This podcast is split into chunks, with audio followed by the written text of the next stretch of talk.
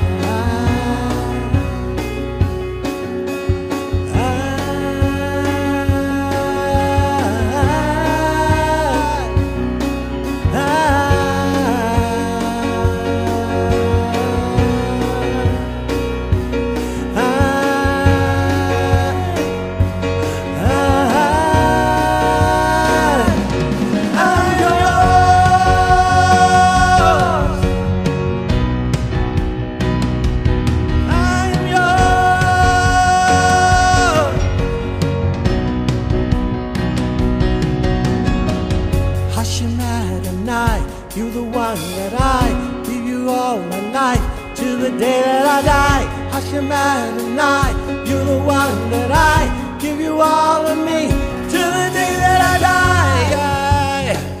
I, I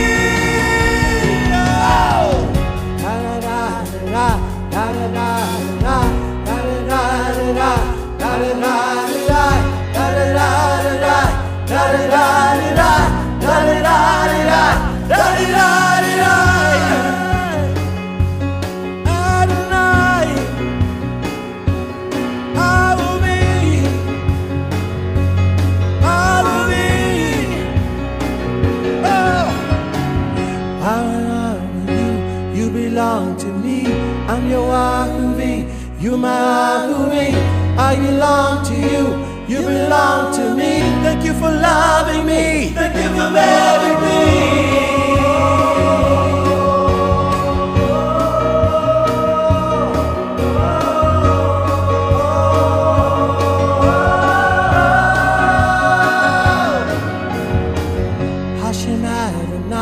You're the one that I give you all of me till the day that I die the matter tonight.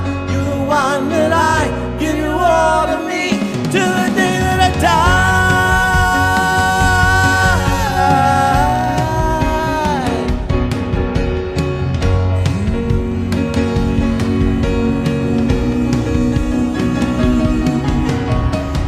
I belong to you, you belong to me. Adonai Hashem, you my Ahuvi. I belong to you. You belong to me, and I Hashem. You're my Abba.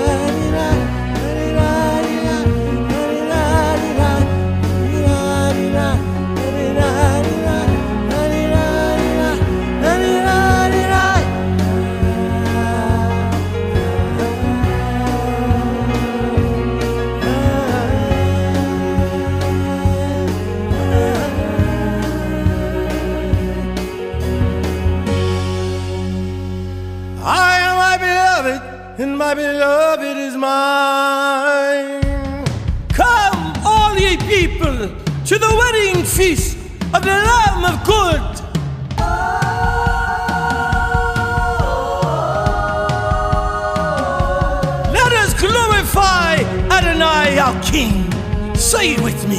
I am my beloved.